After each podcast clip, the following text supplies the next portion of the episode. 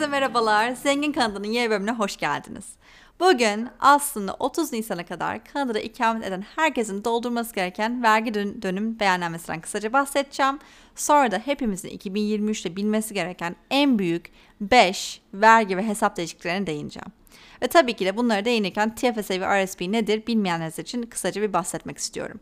O yüzden sıkı durun, bomba konular geliyor. Her bölümde olduğu gibi kısa bir kendimi tanıtayım sizlere.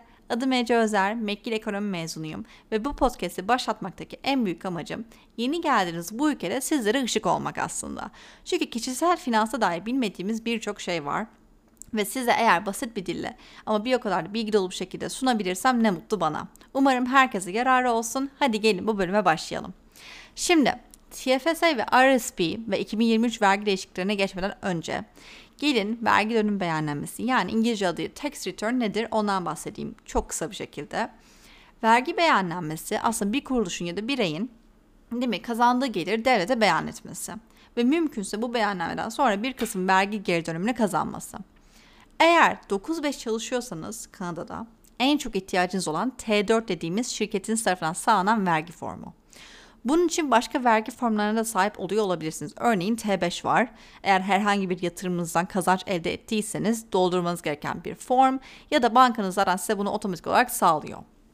Ama çok karışık bir süreç değil. Gözünüzü çok büyütmeyin. 30 Nisan'da geçmeyin çünkü bir cezası oluyor genelde.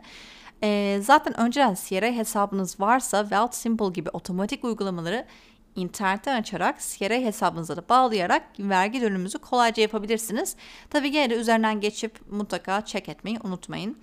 Ee, tabii yeni geldiyseniz ve Kanada'da ilk senenizse H&R Block ya da bir muhasebeciden yardım isteyebilirsiniz ama e, yani saatliği 50 ya da 50 doları geçmemeli bana sorarsanız toplamda 200 dolardan daha fazla bir vergi e, dönümü için yani bir servis için para ödememelisiniz. O yüzden dikkat edin derim. Şimdi aslında konuşmak istediğim konu şu vergi mevsiminde bu yılki getirinize hesaba katmanız gereken değişiklikler.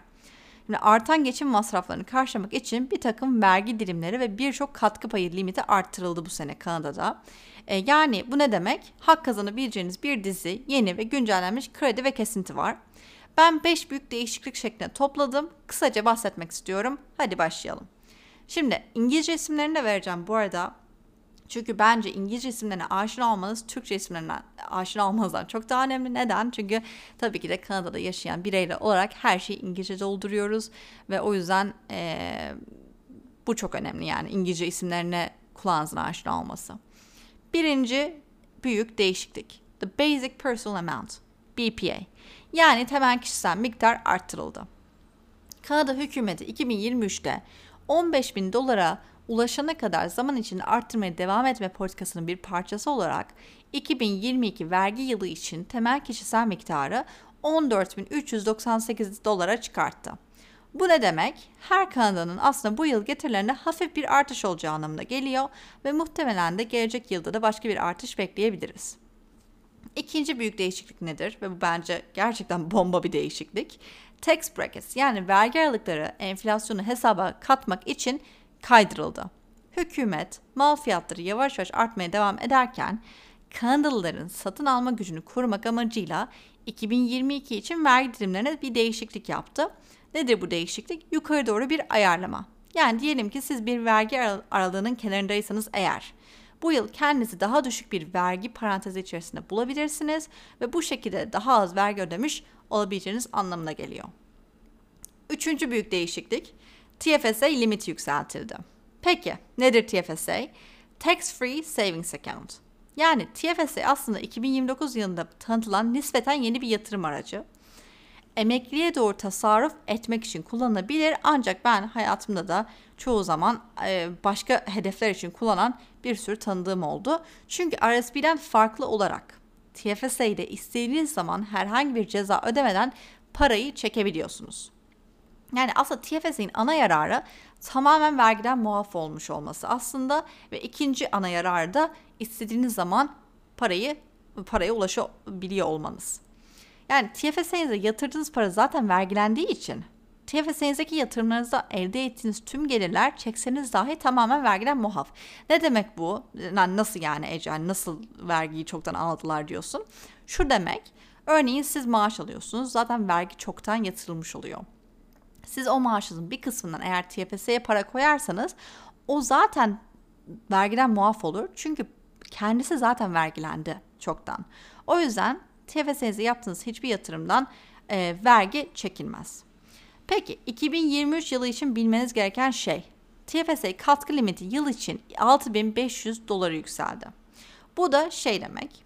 2009'dan beri bir hesabınız var ise 18 yaşın üstündeyseniz ve bu süre boyunca Kanada'da ikamet ettiyseniz TFSA'nızda sahip olabileceğiniz kümülatif toplamın şimdi 81.500 Kanada dolarına eşit olduğu anlamına geliyor.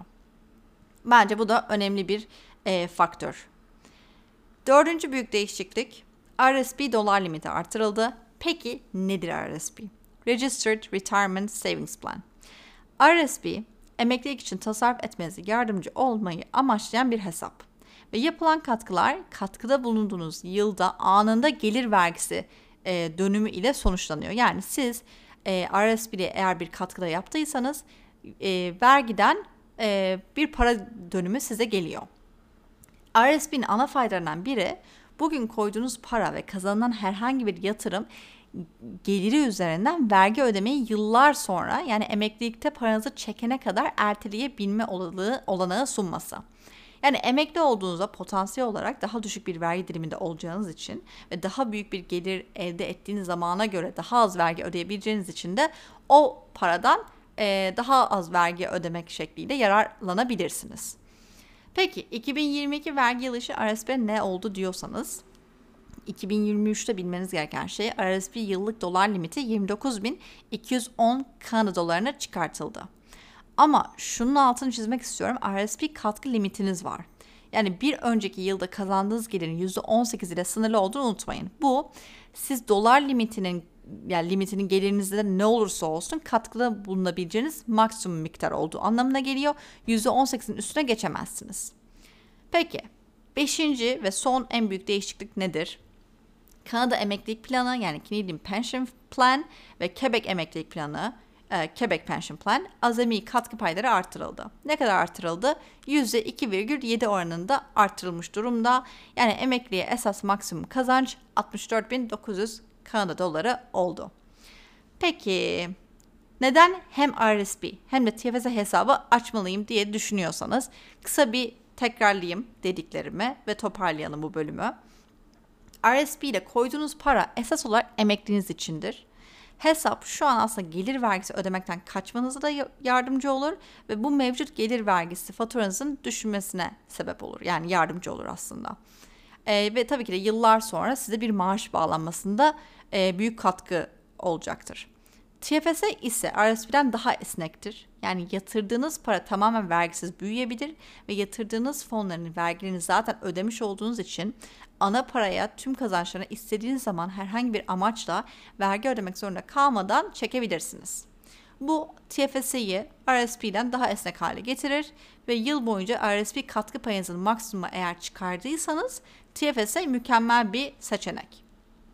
Bu bölümde kısaca 2023'te bilmeniz gereken en büyük 5 vergi ve hesap değişikliklerine değindim. Eğer aklınıza takılan bir takım sorular var ise şu anda çalıştığım finansal danışmanlık şirketi ücretsiz TFS, RSP, emeklilik fonu gibi hesapların daha iyi anlaşılması için bireysel bilgilendirme seansı sunuyor. O yüzden bana gönül rahatlığıyla ulaşabilirsiniz. Kısa bir görüşmeyle ücret talep etmeksizin size basitleştirilmiş dilde Kanada'daki hesapları ve vergi dönümlerini nasıl yararlanabileceğinizi gösteriyoruz. Unutmayın gerçekten bilmemek çok doğal bir şey. Bilmiyor olabilirsiniz, yeni gelmiş olabilirsiniz ama daha iyi bir gelecek için yeni taşındığınız bu ülkede sistemi öğrenmek sizin göreviniz ve gerçekten de sizin kalbinizi çok rahatlatacak bir durum. Sağlıcakla kalın. Umarım bu bölüm çok yararlı olmuştur. Bir sonraki bölümde görüşmek üzere.